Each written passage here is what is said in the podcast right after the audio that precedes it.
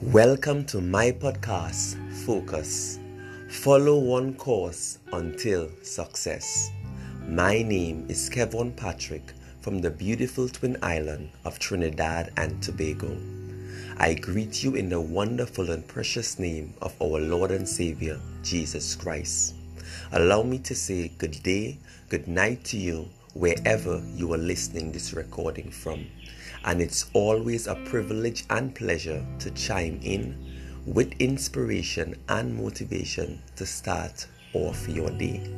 I'll be reading from the book of Psalms, chapter 62, verses 1 to 8. It goes like this I wait quietly before God, for my victory comes. He alone is my rock and my salvation, my fortress where I will never be shaken. So many enemies against one man, all of them trying to kill me. To them I am just a broken down wall or a tottering fence. They plan to topple me from my high position. They delight in telling lies about me. They praise me to my face, but curse me in their hearts. Let all that I am wait quietly before God, for my hope is in Him. He alone is my rock and my salvation, my fortress where I will not be shaken. My victory and honor come from God alone. He is my refuge, a rock where no enemy can reach me.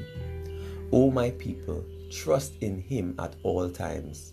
Pour out your heart to Him, for God is our refuge. I wanted to say to you this morning learn to wait on God. When we want something and can't get it, we can be quick to complain. Wait is a word we hate to hear. Yet, many times the Bible tells us that God wants us to wait on Him for the right timing. Waiting on God means patiently looking to Him for what we need.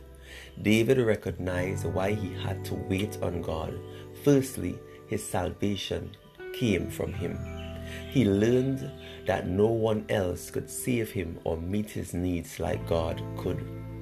His only hope was in God, for God alone hears our prayers and has the power to look after us.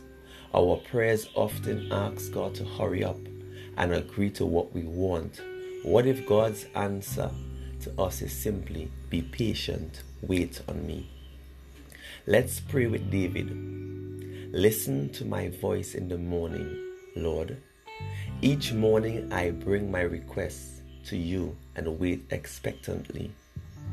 We can trust Him to answer us even if the answer doesn't come straight away.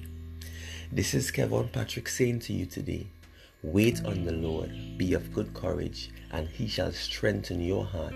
Wait, I see, on the Lord. When God tells us to wait, it's always for a good reason. God richly bless you. Shalom.